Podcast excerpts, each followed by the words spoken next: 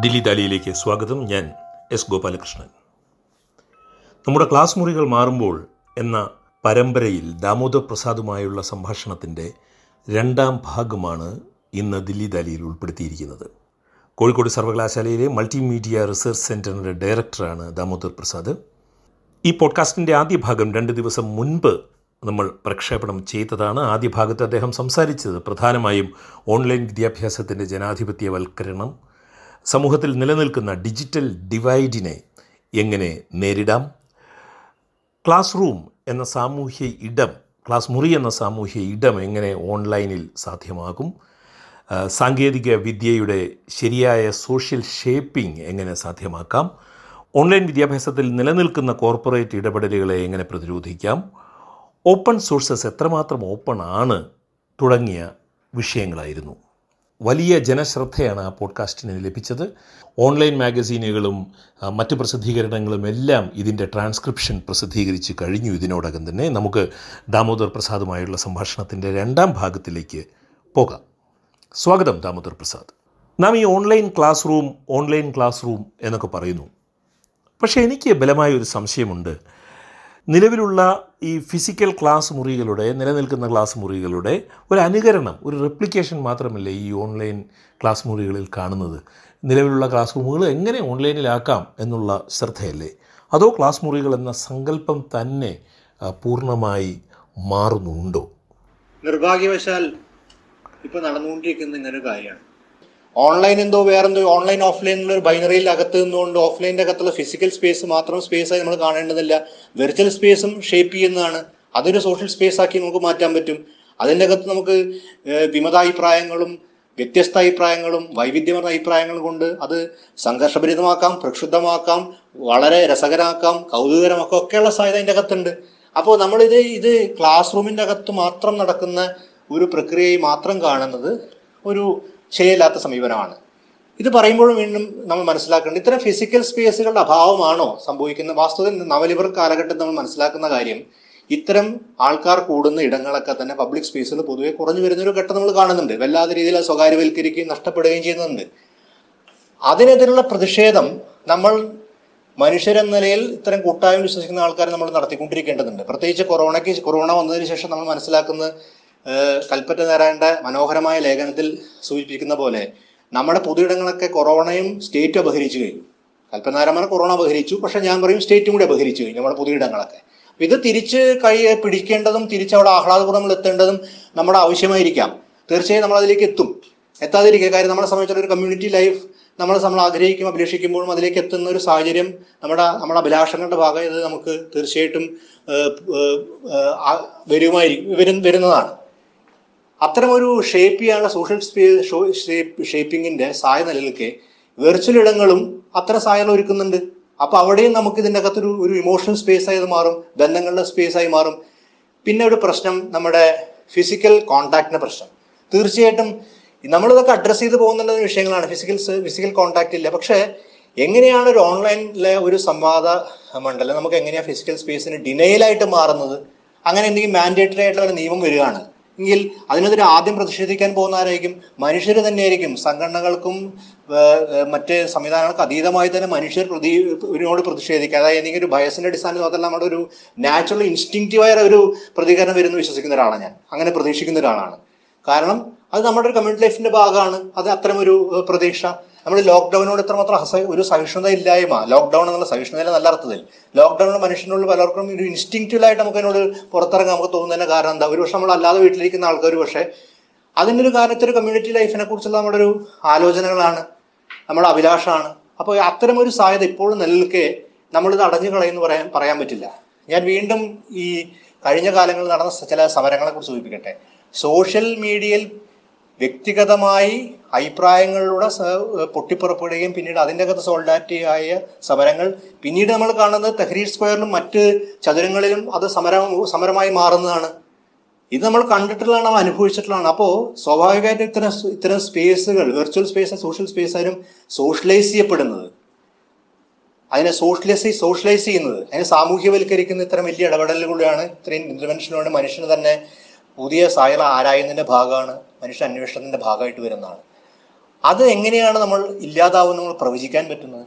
അത് അത്തരമൊരു എന്താ പറയുക അശുഭാപ്തി വിശ്വാസത്തിന്റെ അടിസ്ഥാനത്തിൽ നമ്മൾ ജീവിക്കുകയോ പ്രവർത്തിക്കുകയോ ചെയ്താൽ നമുക്ക് ഒന്നിനോടും ഒരു ആഭിമുഖ്യമില്ലാത്ത സ്ഥിതിയാവും.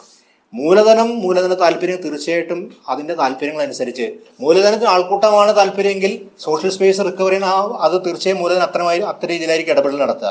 മൂലധനത്തിന് ആവശ്യം ഒഴിഞ്ഞിടങ്ങളും വിർച്വൽ സ്പേസാണ് മുഴുവനും. പക്ഷെ അതിനോടൊരു ചെറുത്തുനിൽപ്പ് എക്കാലത്തും മനുഷ്യന്റെ ഭാഗത്തുണ്ടാവാൻ മനുഷ്യന്റെ ഭാഗത്ത് ഉണ്ടായിട്ടുണ്ട് തുടർന്നുണ്ടാവും. കാര്യം മൂലധനത്തിന്റെ ഈ ഒരു ഭയാക്രാന്തങ്ങളൊക്കെ തന്നെ കുറച്ചു കൊണ്ടുവന്നും അതിനെ കുറേയൊക്കെ ഹ്യൂമനൈസിയൻസ് പറ്റിയതും നിരന്തരമായിട്ടുള്ള ഇടപെടലിലൂടെയാണ് മനുഷ്യന്റെ സമരങ്ങളിലൂടെ പ്രക്ഷോഭങ്ങളിലൂടെയാണ് അത് ഹ്യൂമനൈസ് ചെയ്യപ്പെട്ടത് ആ ഹ്യൂമനൈസേഷൻ പ്രോസസ്സ് എന്ന് വിളിക്കുന്ന സാധനം ആ ഹ്യൂമനൈസേഷൻ പ്രോസസ്സ് എന്ന് വിളിക്കുന്ന ഒരു സംവിധാനം ഒരു ഒരു പ്രക്രിയ ഇന്ന് നിലനിൽക്കാനുള്ള സാധ്യതയുണ്ട്.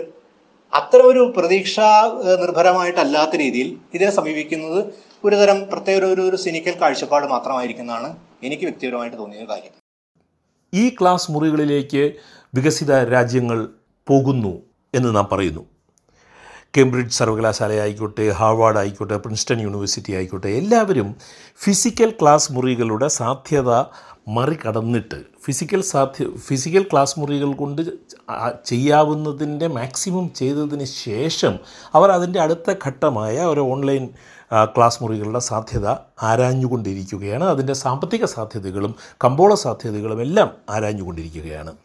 എന്നാൽ നാം ജീവിക്കുന്ന രാജ്യം അങ്ങനെയല്ലല്ലോ ദാമോദർ പ്രസാദ്. അടിസ്ഥാന സൗകര്യങ്ങൾ പോലും ഇല്ലാത്ത ഒരു രാജ്യത്താണ് നാം ജീവിക്കുന്നത്. എല്ലാവർക്കും സാർവത്രിക വിദ്യാഭ്യാസം പോലും ഉറപ്പാക്കാൻ കഴിഞ്ഞിട്ടില്ലാത്ത ഒരു രാജ്യത്താണ് നമ്മൾ ജീവിക്കുന്നത്. അപ്പോൾ എങ്ങനെ ഫലപ്രദമായ ഒരു ഏകോപനം സാധ്യമാകും?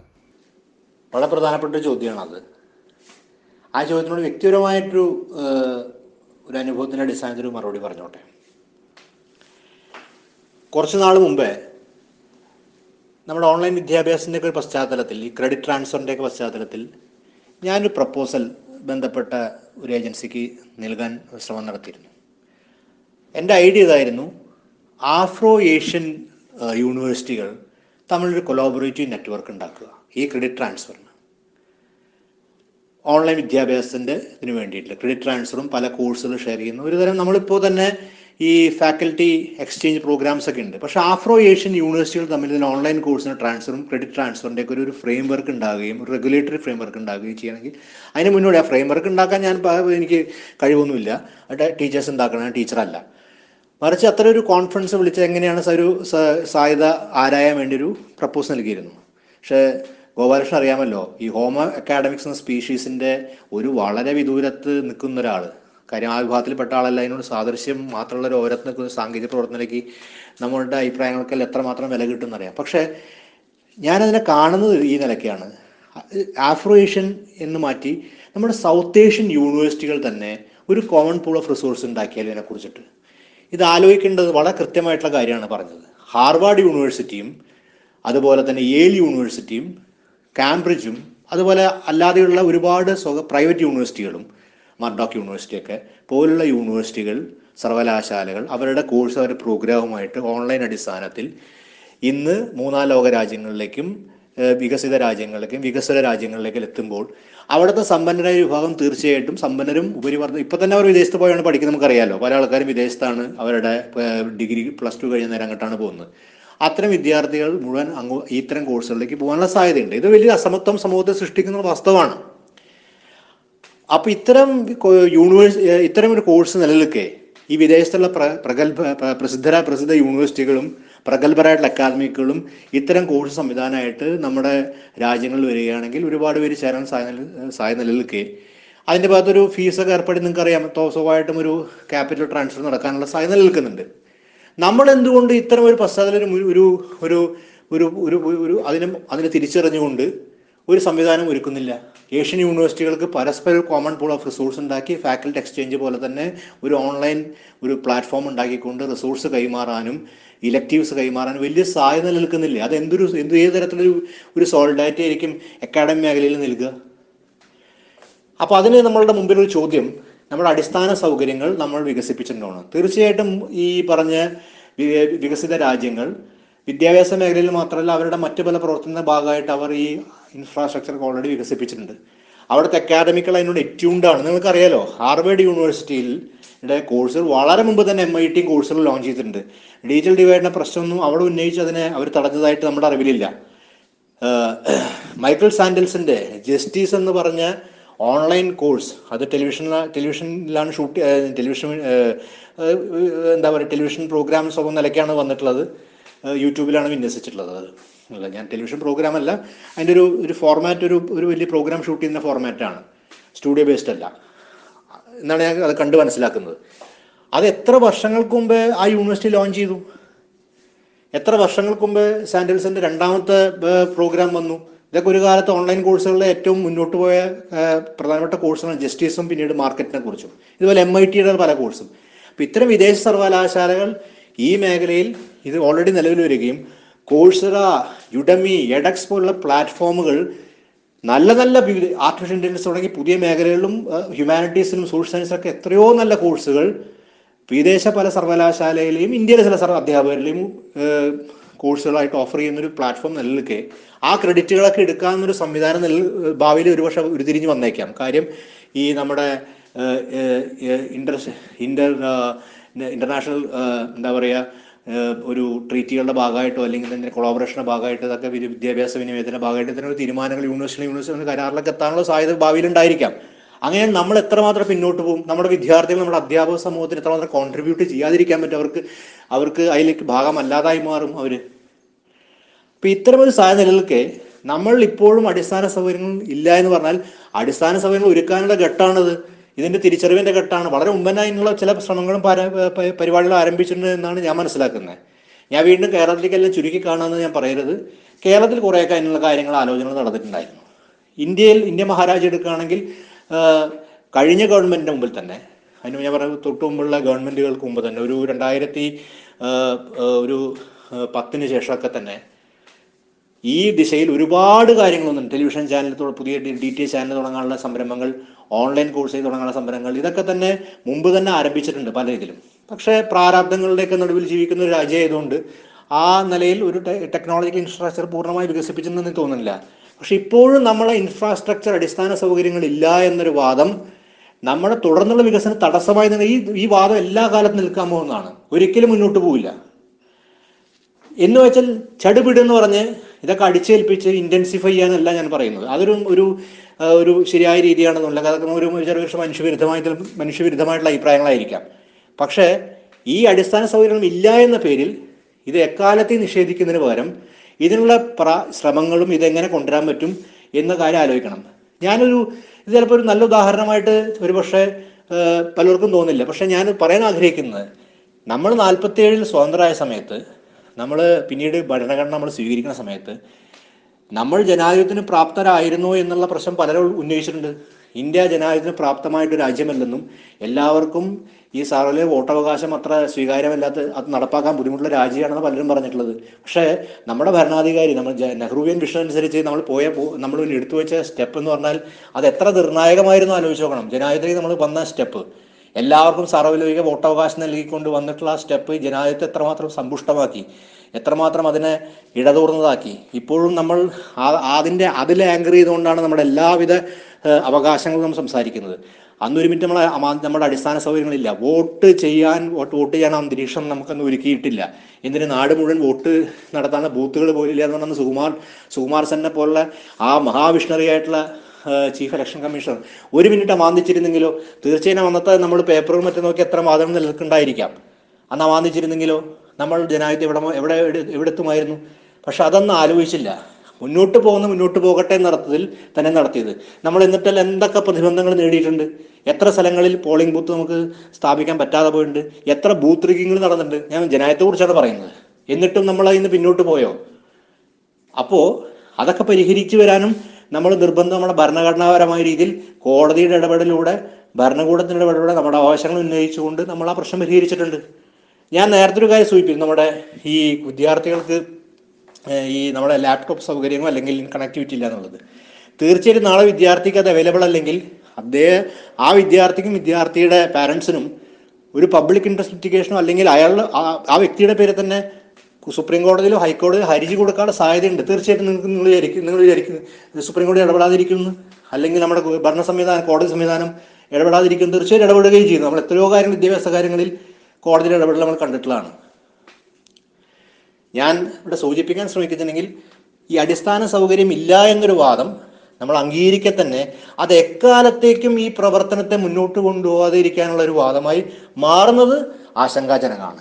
മറിച്ച് നമ്മളിന്ന് ആഗോള വിദ്യാഭ്യാസ അവസ്ഥ മനസ്സിലാക്കിക്കൊണ്ട് നമ്മൾ പുതിയ തരത്തിലുള്ള ഒരു കൊളോബറേഷൻ അലയൻസസ് ഒക്കെ ഉണ്ടാക്കിക്കൊണ്ട് ഈ വിദ്യാഭ്യാസ സംവിധാനത്തെ മുന്നോട്ട് കൊണ്ടുവരുന്നതാണ് അപ്പോൾ ഒരു ഇൻഫ്രാസ്ട്രക്ചറിനെ കുറിച്ച് ആലോചിക്കുമ്പോൾ ഒരു ഏഷ്യൻ ഒരു അല്ലെങ്കിൽ സൗത്ത് ഏഷ്യൻ തരത്തിൽ എത്ര കൊളോബറേഷൻ സാധ്യമാണ് ഈ ഓൺലൈനിൽ എന്തൊക്കെ റിസോഴ്സസ് റിസോഴ്സസ് നമുക്ക് ഷെയർ ചെയ്യാൻ പറ്റും? ഈ കണക്ടിവിറ്റിയുടെ കണക്ടിവിറ്റിയുടെ കാര്യത്തിൽ ഏതൊക്കെ തരത്തിലുള്ള നമുക്കൊരു കോമൺ പൂൾ കൊണ്ടുവരാൻ പറ്റും? ഇങ്ങനെ രീതിയിലുള്ള ഒരു ആലോചന നടത്തേണ്ട സമയമാണ്. അതിന് ഏറ്റവും പറ്റിയ സമയമാണ്. കാര്യം നമ്മളിന്ന് ഒരു പാൻഡമിക്കിന്റെ പശ്ചാത്തലത്തിൽ നമ്മൾ ഒറ്റപ്പെട്ട ഒരു തുരുത്തല്ല നമുക്ക് മനസ്സിലായി. നമ്മൾ പരസ്പരം ബന്ധപ്പെട്ടിരിക്കുന്നു പരസ്പരം സഹകരിക്കേണ്ട ഒരു ഘട്ടമാണ്. ആ പരസ്പര സഹകരണത്തിന് വേണ്ടി ഇത്തരം കൊളോബറേഷന് ഏറ്റവും പറ്റിയ മുഹൂർത്തമാണ്. അതുകൊണ്ട് നമ്മുടെ അക്കാഡമിക്കുകളും അക്കാഡമിക് അഡ്മിനിസ്ട്രേറ്റേഴ്സും ഭരണാധികാരികളും ഈ ദിശയിൽ ഒരുപാട് മുന്നോട്ട് പോകാൻ കിട്ടുന്ന അവസരം ഉപയോഗപ്പെടുത്തുകയും അതുപോലെ ഒരു എന്താ പറയുക അത്ര ഒരു വിശാല ചിന്തയിലേക്ക് കൂടുതൽ വിദ്യാഭ്യാസത്തെ എത്തിക്കാനുള്ള അവസരമായിട്ട് കാണണം എന്നാണ് എനിക്ക് തോന്നുന്നത്. ഇനി ശ്രദ്ധ അശ്രദ്ധ എന്ന പ്രശ്നത്തിലേക്കാണ് നാം പോകുന്നത്. ശ്രദ്ധ അങ്ങനെ ഒരു ആത്മീയ മുതലോ ഒരു ആധ്യാത്മിക മുതലോ ഒന്നും അല്ലല്ലോ. അതിനൊരു ഫിസിക്കാലിറ്റി ഉണ്ടല്ലോ ശ്രദ്ധയ്ക്ക്. ഓൺലൈൻ ക്ലാസ് മുറിയിൽ ശ്രദ്ധ എങ്ങനെയാണ് ഉൽപ്പാദിപ്പിക്കപ്പെടുന്നത്? ശ്രദ്ധ എങ്ങനെയാണ് ഓൺലൈൻ ക്ലാസ് മുറികളിൽ ഉറപ്പാക്കുന്നത് നിലനിൽക്കുന്നത്? മനസ്സാന്നിധ്യം എങ്ങനെ ഉറപ്പുവരുത്തുന്നത്? ഇത് സാധാരണ ചോദിച്ചു വരാറുള്ള ചോദ്യങ്ങളാണ് അതുകൊണ്ടാണ് ഞാൻ ചോദിക്കുന്നത്. അത് ശരിയാണ്. അറ്റൻഷൻ എന്നുള്ളത് ഒരു ആധ്യാത്മിക വസ്തു ഒന്നല്ല പക്ഷെ അത് സൈക്കോളജിക്കലാണ് അറ്റൻഷൻ എന്നുള്ളത്. അതിന്റെ അകത്തൊരു മനസാന്നിധ്യത്തിന്റെ പ്രശ്നമാണ് അറ്റൻഷൻ അപ്പം അറ്റൻഷൻ ഡെഫിസിറ്റ് എന്നൊരു പ്രശ്നം തന്നെ പ്രോബ്ലം തന്നെ കുട്ടികളിൽ ഐഡന്റിഫൈ ചെയ്യുന്നുണ്ടല്ലോ എന്നുള്ളത്. അതൊരു വലിയ സൈക്കോളജിക്കൽ പ്രശ്നമായിട്ട് കൗൺസിലിംഗ് ഇൻഡസ്ട്രി കാണുന്നൊരു വിഷയമാണ് അറ്റൻഷൻ ഡെഫിസിറ്റ് എന്നുള്ളത്. ഞാൻ അതിലേക്ക് പോകുന്നില്ല. അതിന്റെ അകത്തുള്ള പ്രശ്നങ്ങൾ അന്വേഷിക്കേണ്ടി വരും. കാരണം അറ്റൻഷൻ ഡെഫിസിറ്റിന്റെ ഈ കൗൺസിലിംഗ് ഇൻഡസ്ട്രി അറ്റൻഷൻ ഡെഫിസിറ്റിനെ എങ്ങനെ ഡിഫൈൻ ചെയ്യുന്നതൊക്കെ ഒരുപക്ഷെ നമ്മൾ നോക്കിയാൽ നമുക്ക് തന്നെ പല സ്കെപ്റ്റിക്കലായി പലതും തോന്നാം. പക്ഷെ അറ്റൻഷൻ ഡെഫിസിറ്റ് ഉണ്ട് നമുക്ക് അംഗീകരിക്കാം. അതായത് കുട്ടികൾക്ക് വേണ്ട പോലെ ശ്രദ്ധ കിട്ടുന്നില്ല. അത് ഓൺലൈൻ മുമ്പ് തന്നെ ഓഫ്ലൈൻ ക്ലാസ് റൂമിലും ഈ പ്രശ്നം കുട്ടികൾ വിദ്യാർത്ഥികൾ അനുഭവിക്കുന്നുണ്ടായിരിക്കാം. അറ്റൻഷൻ ഡെഫിസിറ്റ് ഒരു പ്രശ്നമായിട്ടാണ് പലരും കാണുന്നത്. പക്ഷെ ഇപ്പം നമ്മൾ ചോദിക്കുന്ന ഒരു ഒരു മാസ് സ്കെയിലാണ് അറ്റൻഷൻ ഡെഫിസിറ്റിനെ കുറിച്ച് നമ്മൾ പറയുന്നത്. അതായത് ക്ലാസ് റൂമിൽ ഒരു പ്രത്യേകമായിട്ട് അധ്യാപകന്റെ ഒരു സാന്നിധ്യം. അവിടെ നമ്മുടെ ഈ ബിഗ് ബ്രദറിനെ പോലെ തന്നെ അധ്യാപകൻ നിൽക്കുന്നത്. ആ അധ്യാപകനിലേക്ക് എല്ലാ ശ്രദ്ധ കേന്ദ്രീകരിക്കുന്ന അറ്റൻഷൻ അറ്റൻഷൻ അറ്റൻഡ് ചെയ്യാൻ നമ്മൾ നിർബന്ധിതാവുന്ന ക്ലാസ് റൂമിന്റെ ഒരു കൺസ്ട്രെയിന്റെ അകത്ത് നിന്നുകൊണ്ടാണ് ഈ അറ്റൻഷൻ സാധ്യമാകുന്നത്. ഒരു പ്രത്യേകമായ ഡിസിപ്ലിനിങ് എന്ന് പറയുമ്പോൾ നമ്മൾ ഉദ്ദേശിക്കുന്നത് ഒരു പ്രത്യേകമായ ശിക്ഷണ വ്യവസ്ഥയ്ക്കകത്ത് അതായത് ഡിസിപ്ലിൻ വ്യവസ്ഥയ്ക്കകത്താണ് അറ്റൻഷൻ പോസിബിൾ ആവുന്നത് എന്നുള്ള കാര്യം നമ്മൾ അംഗീകരിക്കാം. അതൊരു ഒരു വസ്തുതയാണ്. കാര്യം ഒരു മാസ്റ്റർ നിൽക്കുന്നു. മാസ്റ്ററിലേക്ക് സർവശ്രദ്ധ കേന്ദ്രീകരിക്കുന്നു. അപ്പോൾ ഒരു അതിനൊരു പ്രത്യേകമായ കൺസ്ട്രെയിൻഡായ സ്പേസ് ആണ് എന്ന് പറയുമ്പോൾ അതിന്റെ അകത്ത് നമ്മൾ പറയുന്നത് വീണ്ടും ഒരു ശിക്ഷണ വ്യവസ്ഥയ്ക്കകത്താണ് അറ്റൻഷൻ ഉൽപ്പാദിപ്പിക്കപ്പെടുന്നത്. അത് അംഗീകരിക്കാം. പക്ഷെ അത് അത്ര ശരിയായ അറ്റൻഷൻ ആയിരിക്കുമെന്ന് ഒരു നമുക്ക് വളരെ ക്രിട്ടിക്കലായി ആലോചിക്കുകയാണെങ്കിൽ നമുക്ക് പറയാൻ പറ്റില്ല. മറിച്ച് ഒരു വിഷയത്തിലേക്കുള്ള അറ്റൻഷൻ കൊണ്ടുവരുന്ന ആ വിഷയത്തിലുള്ള നമ്മുടെ എന്താ പറയുക ആ താല്പര്യത്തെ ജനിപ്പിച്ചുകൊണ്ടായിരിക്കണം. അതെങ്ങനെയായിരിക്കും നമ്മൾ നോക്കുക എന്നുള്ളത്. ഒരു അധ്യാപകൻ ഈ തൻ ശിക്ഷണ വ്യവസ്ഥയുടെ ഭാഗമായിട്ട് അറ്റൻഷൻ അറ്റൻഷനെ കൊണ്ടുവരുന്നത്. കുട്ടി അറ്റൻഡ് ചെയ്യുമെന്ന് പറയുമ്പോൾ മനസാന്നിധ്യം അവിടെ ഉണ്ടാവണമെന്നില്ല. ഏതൊക്കെയോ നിർബന്ധങ്ങൾക്ക് വഴങ്ങിയാണ് അറ്റൻഡ് ചെയ്യപ്പെടുന്നത്. അങ്ങനെ നോക്കുമ്പോൾ കുട്ടികൾക്ക് പരീക്ഷയ്ക്ക് മാർക്ക് കിട്ടണമെങ്കിൽ അത് എന്തെങ്കിലും സ്പൂൺ ഫീഡിന്റെ ഭാഗമായിട്ട് മാർക്ക് കിട്ടിയിട്ടുണ്ടായിരിക്കാം. പക്ഷെ നമ്മൾക്ക് ആവശ്യം നമ്മൾ ആഗ്രഹിക്കുന്ന നമ്മൾ അപരീക്ഷിക്കുന്ന അറ്റൻഷൻ എന്ന് പറഞ്ഞാൽ ആ വിഷയത്തെ ഒരു അധ്യാപകൻ പ്രത്യേക വിഷയത്തെ അധ്യാപകൻ ആ കുട്ടിക്ക് മനസ്സിലാവുന്ന വിധത്തിൽ കാര്യങ്ങൾ പറഞ്ഞു കൊടുക്കുകയും പരസ്പര വിനയം സാധ്യമാവുകയും അങ്ങനെ ആ കുട്ടി ആ അതിലേക്ക് ശ്രദ്ധ ആ താല്പര്യം കൊണ്ട് സ്വന്തം താല്പര്യം കൊണ്ട് ശ്രദ്ധിക്കാൻ ഒരു അവസരം ഉണ്ടായിരിക്കുക എന്നുള്ളതാണ്. അത് നമുക്ക് ഓൺലൈനിൽ പോസിബിൾ ആണോ? തീർച്ചയായിട്ടും ഓൺലൈനിൽ പോസിബിൾ ആണ്. ഉദാഹരണത്തിന് കൂടെ ഈ മൾട്ടിമീഡിയ കണ്ടന്റ് ഒരു പ്രത്യേകത. റിട്ടൻഷൻ അതിൽ അറ്റൻഷനും റിട്ടൻഷനും ചർച്ച ചെയ്യപ്പെട്ടുള്ള പല പുസ്തകങ്ങളും ഞാൻ വായിച്ചിട്ടുണ്ട് ഇതിനെക്കുറിച്ചിട്ട്. മൾട്ടിമീഡിയ ലേണിങ്ങെ ബന്ധപ്പെട്ട്. മൾട്ടിമീഡിയ ലേണിംഗെ ബന്ധപ്പെട്ട് നമുക്ക് കൂടുതൽ ഉദാഹരണം എടുക്കുകയാണെങ്കിൽ ഞാൻ നേരത്തെ പറഞ്ഞൊരു ഉദാഹരണം. അല്ലെങ്കിൽ ഫിസിക്സിൽ ഇപ്പോൾ ലൈറ്റിനെ കുറിച്ച്. ഡ്യുവൽ പ്രോപ്പർട്ടി ഓഫ് ലൈറ്റ് നമ്മൾ പഠിച്ചിട്ടുള്ളതാണ്. എന്താണ് ഡ്യുവൽ പ്രോപ്പർട്ടി ഓഫ് ലൈറ്റ് അത് പാർട്ടികളാണ് വേവ് ആണെന്നും പറയുന്നു. ഡ്യുവൽ പ്രോപ്പർട്ടി ഓഫ് ലൈറ്റ് നമ്മൾ ഫിസിക്സിൽ പറയുന്നതാണ്. ഇത് നമ്മൾ ഒരു വളരെ അബ്സ്ട്രാക്റ്റ് ലെവലിലാണ് ക്ലാസ്സിൽ നമ്മൾ ഒരു അധ്യാപകൻ പറയുന്നത്. അപ്പോൾ ഫിസിക്സിനോട് താല്പര്യമുള്ള മാറ്ററിനോട് താല്പര്യമുള്ള അല്ലെങ്കിൽ അതിൽ പ്രത്യേക രീതിയിൽ നമുക്ക് പഠിപ്പിക്കാൻ കഴിയുള്ള അധ്യാപകൻ ആ കുട്ടിയെ അതിലേക്ക് ശ്രദ്ധ ആകർഷിക്കും. പക്ഷേ actually dual property of light ഒരു കോൺഫ്ലിക്റ്റിംഗ് ആയിട്ട് ഐഡിയ ഉണ്ട് അകത്ത് ഇതെങ്ങനെ ഒരു വിദ്യാർത്ഥിക്ക് നമുക്ക് ആവിഷ്കരിക്കാൻ പറ്റും? കുട്ടികളൊന്നും ആവിഷ്കരിച്ച് കാണിച്ചു കൊടുക്കാൻ പറ്റും? ഇവിടെ ഒരു വിഷ്വലൈസേഷൻ പോസിബിലിറ്റി ഉണ്ട്.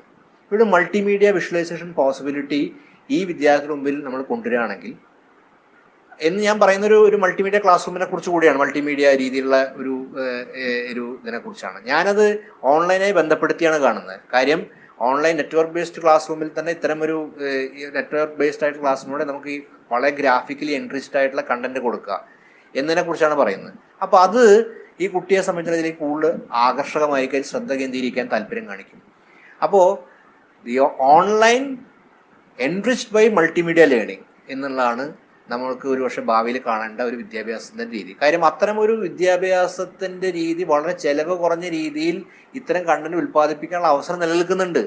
നമുക്ക് ഫ്രീ സോഫ്റ്റ്വെയർ അടിസ്ഥാനത്തിൽ ഒരുപാട് ഗ്രാഫിക്സ് സോഫ്റ്റ്വെയർ ഉണ്ട്.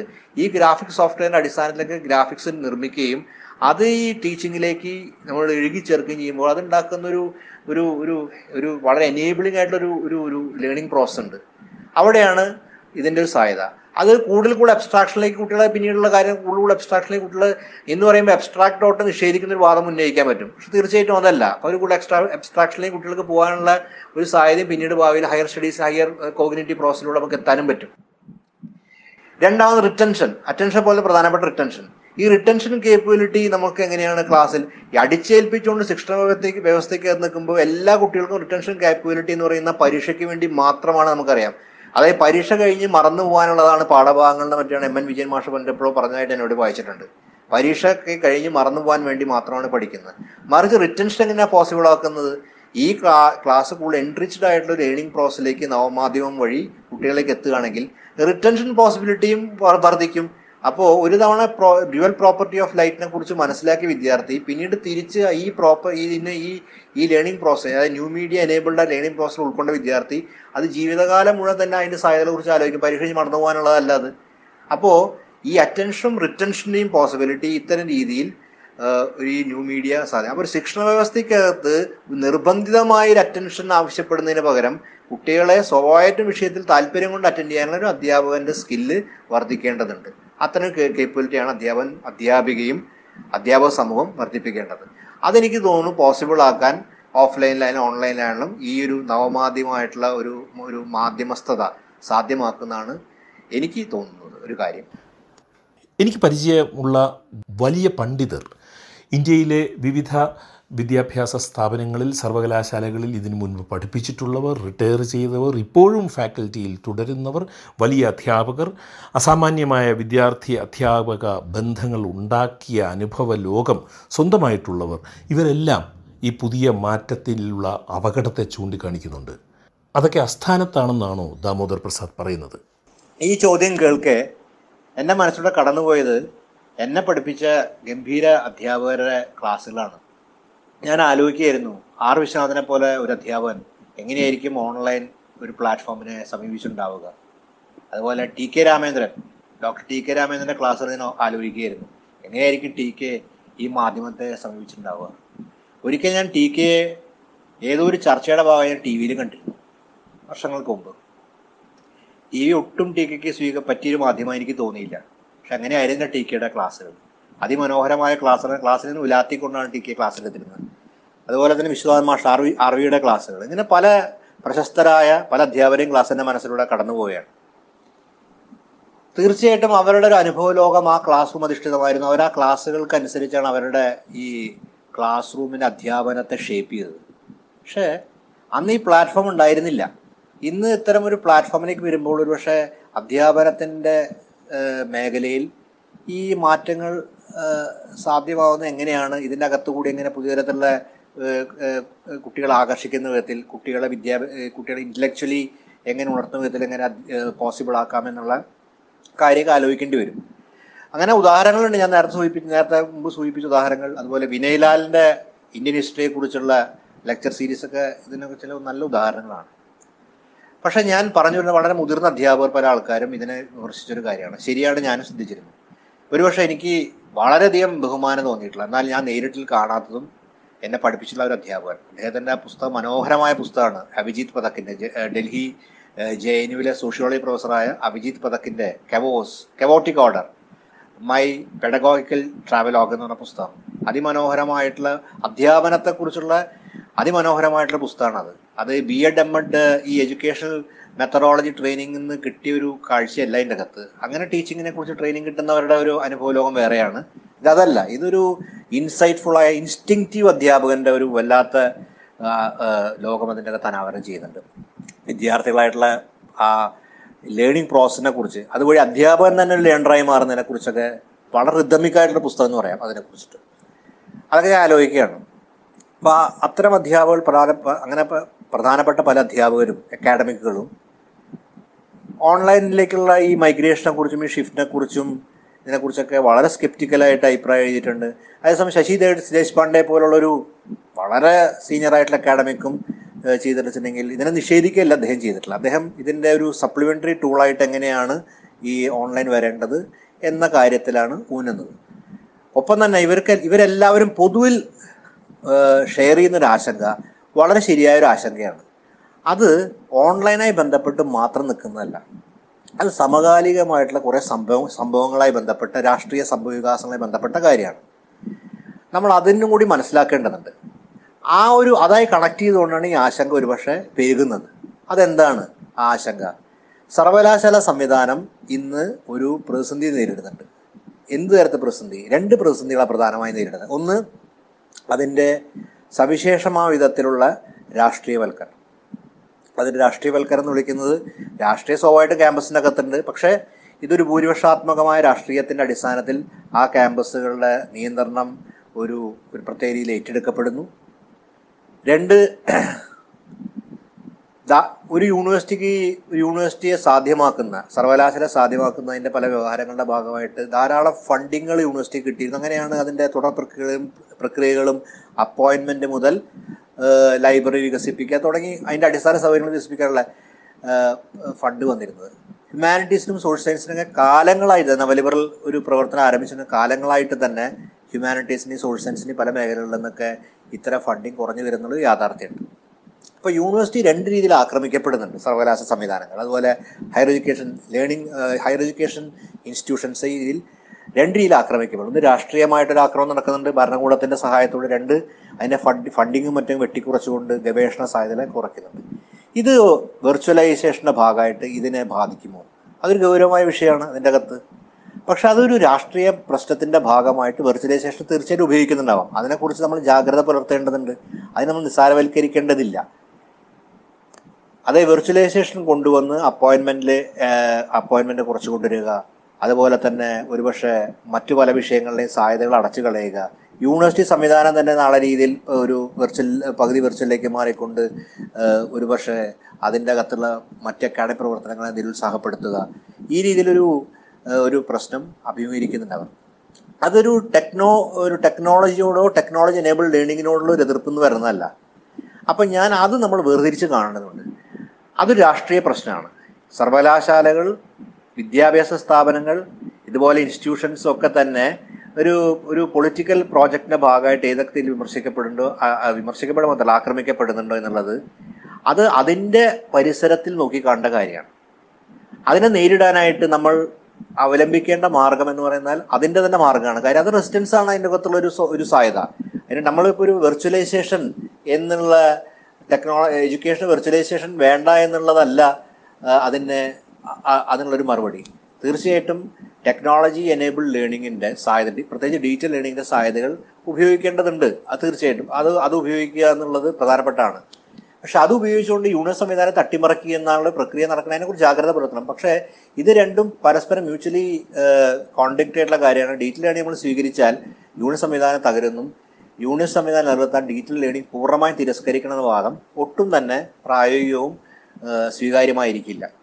ഡിജിറ്റൽ ലേണിങ്ങിന്റെ ടൂൾസ് അതിന്റെ അതിന്റെ മെത്തേഡ് അതിന്റെ ക്ലാസ് വിന്യസിക്കാവുന്ന രീതി ഇതൊക്കെ തന്നെ തീർച്ചയായിട്ടും ഇൻക്ലൂസീവായ രീതിയിൽ പൊതുവിദ്യാഭ്യാസത്തിന്റെ ഭാഗമാക്കി മാറ്റുന്നത്. പക്ഷേ മറ്റ് അതേസമയം യൂണിവേഴ്സിറ്റിയെ തകർക്കപ്പെടുന്ന സമരം ജാഗ്രതയോടെ മുന്നോട്ട് കൊണ്ടുവരികയാണ് അതിനെതിരെ വിദ്യ വിദ്യാർത്ഥി സംഘടനകൾ അക്കാദമിക്കുകൾ ഒക്കെ തന്നെ ഒരേ സമയം ജാഗ്രതയോടെ നടത്തേണ്ട സമരമാണ് യൂണിവേഴ്സിറ്റി സംവിധാനം.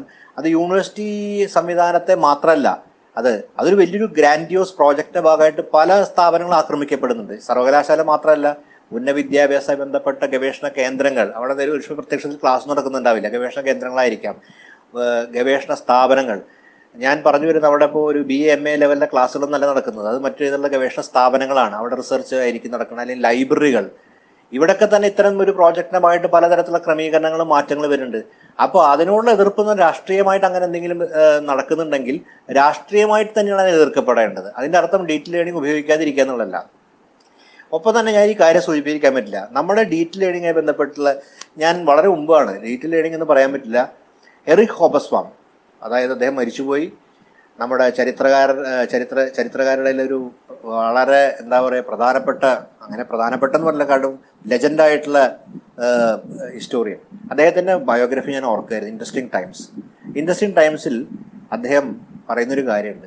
ഫോട്ടോ കോപ്പി മെഷീൻ എങ്ങനെയാണ് അദ്ദേഹത്തിന്റെ വായനയെ സഹായിച്ചതെന്നും എങ്ങനെയാണ് ഈ പഠന പ്രക്രിയയെ അതിന് ഗവേഷണ പ്രക്രിയയെ എത്രമാത്രം ജനാധിപത്യവൽക്കരിച്ചത് എന്ന് എവിടെയോ സൂചിപ്പിക്കുന്നത് കാര്യം ഞാനത് കൃത്യമായിട്ട് എന്താണ് പറഞ്ഞത് ഞാൻ റീകളക്ട് ചെയ്യുന്നില്ല. പക്ഷേ ഫോട്ടോ കോപ്പിയെ ബന്ധപ്പെട്ട് ഫോട്ടോ ഫോട്ടോ കോപ്പി മെഷീൻ വരികയും ഈ നമുക്ക് റിസർച്ചായി റിസർച്ചിന് വേണ്ടിയുള്ള പേപ്പേഴ്സും പുസ്തകങ്ങളൊക്കെ ധാരാളമായിട്ട് ഫോട്ടോ കോപ്പി ചെയ്ത് വളരെ വില കൂടിയ പുസ്തകങ്ങളായിരിക്കാം നമുക്ക് കിട്ടുന്നതിനെ കുറിച്ച് വരുന്നുണ്ട്. അതൊരു വലിയൊരു ഡെമോക്രറ്റൈസേഷൻ ആയിരുന്നു. ഇതുപോലെ ലിഗ്ബൻ തുടങ്ങിയിട്ടുള്ള ലൈബ്രറി സംവിധാനം ഓൺലൈൻ ലൈബ്രറീസൊക്കെ തന്നെ ഈ പല അധ്യാപകരുടെയും പ്രധാനപ്പെട്ട പേപ്പേഴ്സും അതുപോലെ പഴയ തരത്തിലുള്ള ആർക്കൈവൽ മെറ്റീരിയൽസ് നമുക്ക് അവൈലബിൾ ആക്കിയിട്ടില്ലേ? അത് വിദ്യാർത്ഥികൾ അധ്യാപകർക്ക് ഒരേപോലെ ഉപയോഗിക്കാനുള്ള സൗകര്യം ഈ ഓൺലൈൻ റിസോഴ്സ് നിലയ്ക്ക് വന്നിട്ടില്ലേ? അതിന് നമ്മൾ ഇതിലേക്ക് ഇൻക്ലൂഡ് ചെയ്യേണ്ടതല്ലേ? അതും ഓൺലൈൻ ലേണിങ്ങിന്റെ ഭാഗമാണ്.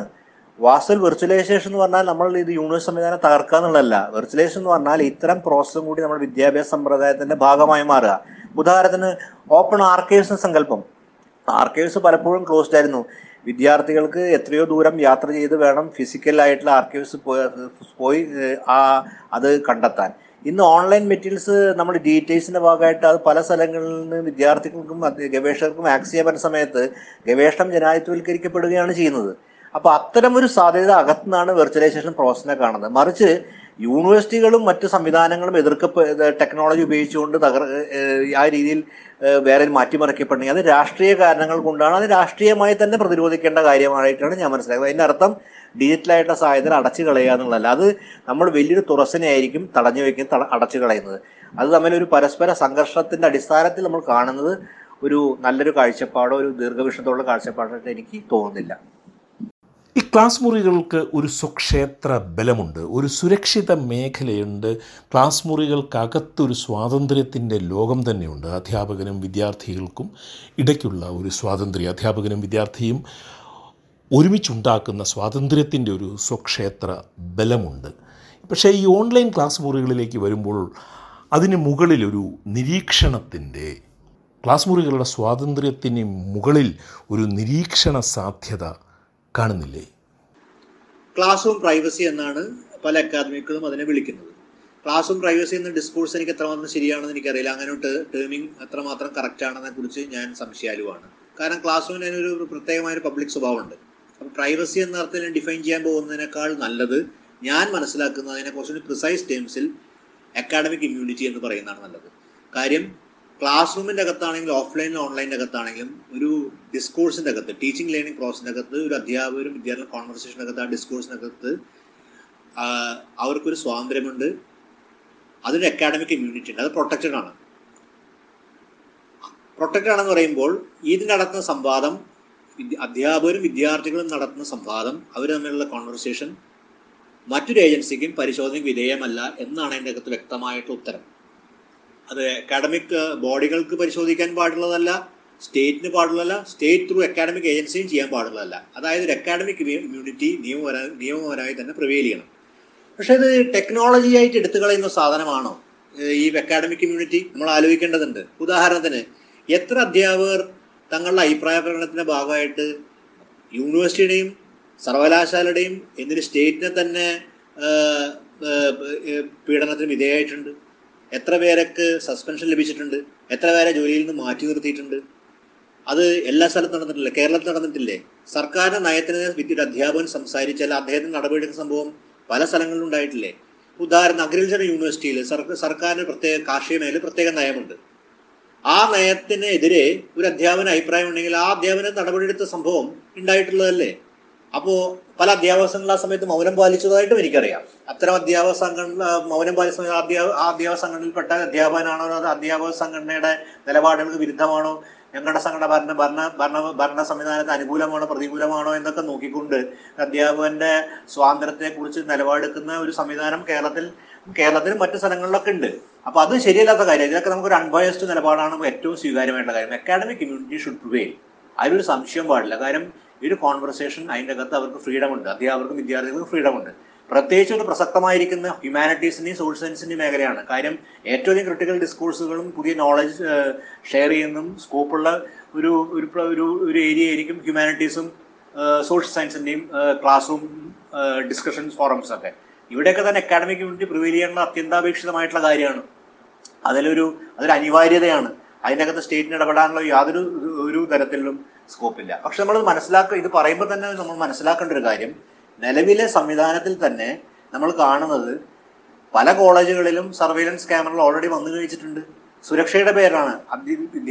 വിദ്യാർത്ഥികൾക്കും അധ്യാപകർക്കും അധ്യാപക അധ്യാപികർക്കും പൊതു അധ്യാപക സമൂഹത്തിനും വിദ്യാർത്ഥി സമൂഹത്തിനും സുരക്ഷ ഒരുക്കുന്നതിന്റെ ഭാഗമായിട്ട് ഞങ്ങൾ സർവൈലൻസ് ക്യാമറ വെച്ചിരിക്കുന്നു. പല സർവകലാശാലകളും സർവൈലൻസ് ക്യാമറ വെച്ചിട്ടുള്ളത് വരുന്ന പ്രക്ഷോഭങ്ങളെ തടയാനും ഇവർ നമ്മുടെ പൊതു സ്വത്തുകൾ നശിപ്പിക്കേണ്ടെന്ന് പരിശോധിക്കാനുമാണെന്ന പേരിൽ സർവൈലൻസ് ക്യാമറ വെച്ചിട്ടുണ്ട്. ചില കോളേജുകളിൽ പ്രത്യേകിച്ച് സെൽഫ് ഫിനാൻസിങ് കോളേജ് എനിക്കറിയില്ല മനസ്സിലാക്കുന്നിടത്തോളം ഈ അധ്യാപകർ ക്ലാസ് എടുക്കുന്ന കാര്യം പരിശോധനയ്ക്ക് വേണ്ടി അക്കാഡമിക് അഡ്മിനിസ്ട്രേഷൻ കൊടുക്കാനായിട്ട് നിർബന്ധമായ സാഹചര്യമുണ്ട്. അപ്പൊ ഇത്തരം ഒരു സംവിധാനത്തെ നിയമപരമായി തടയേണ്ടതാണ്. അതിനെതിരെ അധ്യാപക സംഘടനകളും വിദ്യാർത്ഥി സമൂഹം ഒന്നടങ്കം പ്രതിഷേധിക്കേണ്ടതാണ്. കാര്യം അതൊരു തരത്തിലും അംഗീകരിക്കുന്നതാവുന്നില്ല.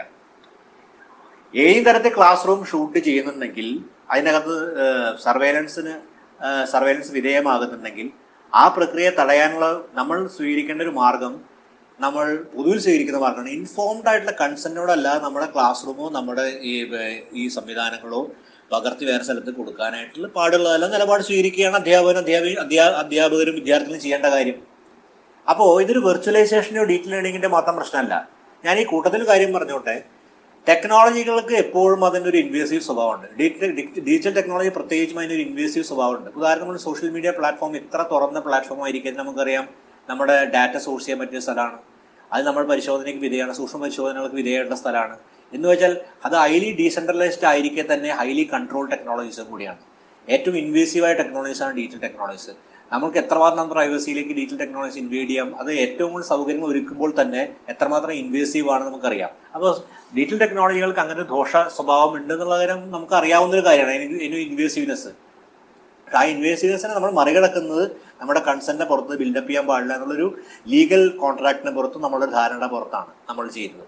അത് ഇവിടെയും പ്രിവെയിൽ ചെയ്യേണ്ട കാര്യമാണ് അക്കാഡമിക് കമ്മ്യൂണിറ്റി പ്രിവെയിൽ ചെയ്യേണ്ടത് അത്തരം ഒരു കോൺട്രാക്ടിന്റെ അടിസ്ഥാനത്തിലാണ്. അത് റിട്ടേൺ കോൺട്രാക്ട് ആണോ ഇൻബിൽട്ട് ആയിട്ട് സോഷ്യൽ കോൺട്രാക്ട് ആണോ എന്നുള്ളത് നമ്മൾ ആലോചിക്കുന്നത് ഇൻബിൽറ്റ് ആയ സോഷ്യൽ കോൺട്രാക്ടിന്റെ അടിസ്ഥാനത്തിലാണ് നിലവിൽ അത് പോയിക്കൊണ്ടിരിക്കുന്നത്. അതുകൊണ്ട് ഈ നമ്മൾ ഒരു അധ്യാപകരും വിദ്യാർത്ഥികളും കോൺവെർസേഷൻ ഷൂട്ട് ചെയ്ത് അത് സ്റ്റേറ്റ് ഏജൻസിക്ക് പരിശോധിക്കാൻ പാടുള്ളതല്ല. ഇനി ആർക്കെങ്കിലും കൈമാറണേ തന്നെ ഇവരുടെ അധ്യാപകരും വിദ്യാർത്ഥികളുടെയും കൺസെന്റോട് മാത്രമേ പാടുള്ളൂ പാടുള്ളൂ എന്നുള്ള ഒരു തീരുമാനം നമ്മൾ എല്ലാവരും സ്വീകരിക്കേണ്ടതാണ്. ഞാൻ ഇതുമായി ബന്ധപ്പെട്ട് കേട്ടൊരു അനുഭവം പങ്കുവയ്ക്കായിരുന്നു. ഒരു വലിയ ഉന്നതമായ സ്ഥാപനത്തിൽ അവിടെ ക്ലാസ് റൂമുകളിലൊക്കെ തന്നെ ക്ലാസ് റൂം റെക്കോർഡിങ്ങിന്റെ ഭാഗമായിട്ട് ക്യാമറ വെച്ചു. ഇത് അധ്യാപകർക്ക് കൃത്യമായിട്ട് വിവരങ്ങൾ ചിലപ്പോൾ കൊടുത്തു കാണില്ല. ക്ലാസ് റൂം റെക്കോർഡിങ് റെക്കോർഡിങ്ങിന്റെ ഭാഗമായിട്ടാണ് ക്യാമറ വെച്ചത്. അപ്പോൾ ഒരു അധ്യാപകൻ ക്ലാസ് എടുക്കാൻ വന്ന സമയത്താണ് ഇത് ശ്രദ്ധിക്കുന്നത്. അദ്ദേഹത്തിന് അതിനോട് പ്രൊട്ടസ്റ്റ് ഉണ്ടായിരുന്നു. അദ്ദേഹം വിദ്യാർത്ഥികളും കൂടി ആ ക്യാമറ പേപ്പർ വെച്ച് മൂടി. ഉടനെ അന്വേഷണം വന്നു. അദ്ദേഹം ഡീനിന് മുമ്പാകെ പറഞ്ഞ കാര്യം വെച്ചിട്ടുണ്ടെങ്കിൽ എന്റെ ക്ലാസ് റെക്കോർഡ് ചെയ്യാൻ പാടുള്ളതല്ല. ഡീൻ ആ അഭിപ്രായത്തെ റെസ്പെക്ട്ഫുൾ റെസ്പെക്ട് റെസ്പെക്റ്റോടെ കണ്ടിട്ട് അദ്ദേഹത്തോട് മറുപടി പറഞ്ഞു. എല്ലാ ഭൂരിപക്ഷ അധ്യാപകരും ഈ സംവിധാനം എടുത്തു മാറ്റാനായിട്ട് ആവശ്യപ്പെടുകയാണെങ്കിൽ നമ്മളത് എടുത്തു മാറ്റുന്നതായിരിക്കും. പിന്നീട് എന്ത് സംഭവിച്ചു എനിക്കറിയില്ല. പക്ഷെ എന്റെ അഭിപ്രായത്തിൽ ഭൂരിപക്ഷ അധ്യാപകർ എന്ന് പറഞ്ഞ പറയണമെന്നില്ല. ഒരു അധ്യാപകനും അല്ലെങ്കിൽ ഒരു വിദ്യാർത്ഥിയെങ്കിലും അത് എതിർപ്പുണ്ടെങ്കിൽ അത് നമ്മൾ അംഗീകരിക്കാൻ പാടുള്ളതല്ല. കാര്യം അതൊരു കൺസെന്റിന്റെ പ്രശ്നമാണ്. അപ്പോൾ കൺസെന്റ് സ്വാഭാവികമായിട്ട് നമ്മൾ ലോജിക്കലായിട്ടായിരിക്കുമല്ലോ കൺസെന്റ് കൊടുക്കണോ വേണ്ട ആലോചിക്കുക വെറുതെ നമ്മൾ നമ്മുടെ ഒരു വികാരത്തിന് പുറത്ത് പറയുന്ന അല്ലെങ്കിൽ പെട്ടെന്ന് ഒരു ഇമ്പൽസീവായി പറയുന്ന കാര്യമായിരിക്കും. നമ്മൾ ആലോചിച്ച് റാഷണലി പറയുന്ന കാര്യമായിരിക്കും. ഇത് പര്യായി പറയുന്ന കാര്യമാണ്. അതുകൊണ്ട് അക്കാഡമിക് കമ്മ്യൂണിറ്റി എന്നുള്ളത് പ്രധാനപ്പെട്ട കാര്യമാണ്. അതിന് അത് ലെജിറ്റിമേറ്റ് ആൻഡ് റൈറ്റ് ആണ്. അത് നിലനിർത്തേണ്ടതാണ്. അത് ഡിജിറ്റൽ ടെക്നോളജി ആണെങ്കിലും ഓഫ്ലൈൻ ആണെങ്കിലും ഇതൊന്നും പരിശോധന പരിശോധനയ്ക്ക് വിധേയമായിട്ടുള്ള ഇതല്ല. അപ്പോൾ സർവേലൻസിനെ കുറിച്ച് നമ്മൾ അങ്ങനെയാണ് മനസ്സിലാക്കേണ്ടതാണ് എന്റെ വ്യക്തിപരമായിട്ടുള്ള അഭിപ്രായം. നമ്മുടെ ക്ലാസ് മുറികൾ മാറുമ്പോൾ എന്ന പരമ്പര ഇവിടെ അവസാനിക്കുന്നില്ല. ഈ വിഷയത്തെക്കുറിച്ച് വീണ്ടും കൂടുതൽ വിദഗ്ധർ ദില്ലി ദാലിയിൽ വരുന്ന ദിവസങ്ങളിൽ പങ്കെടുക്കുന്നതായിരിക്കും. നന്ദി ദാമോദർ പ്രസാദ് ഇത്ര വിശദമായി രണ്ട് ദിവസങ്ങളിലായി ഇത്ര വിശദമായി ഈ പോഡ്കാസ്റ്റിൽ പങ്കെടുത്തതിന്. ദില്ലി ദാലിയുടെ ഈ ലക്കം ഇവിടെ അവസാനിക്കുകയാണ്. വീണ്ടും കേൾക്കും വരെ സ്നേഹപൂർവം എസ് ഗോപാലകൃഷ്ണൻ.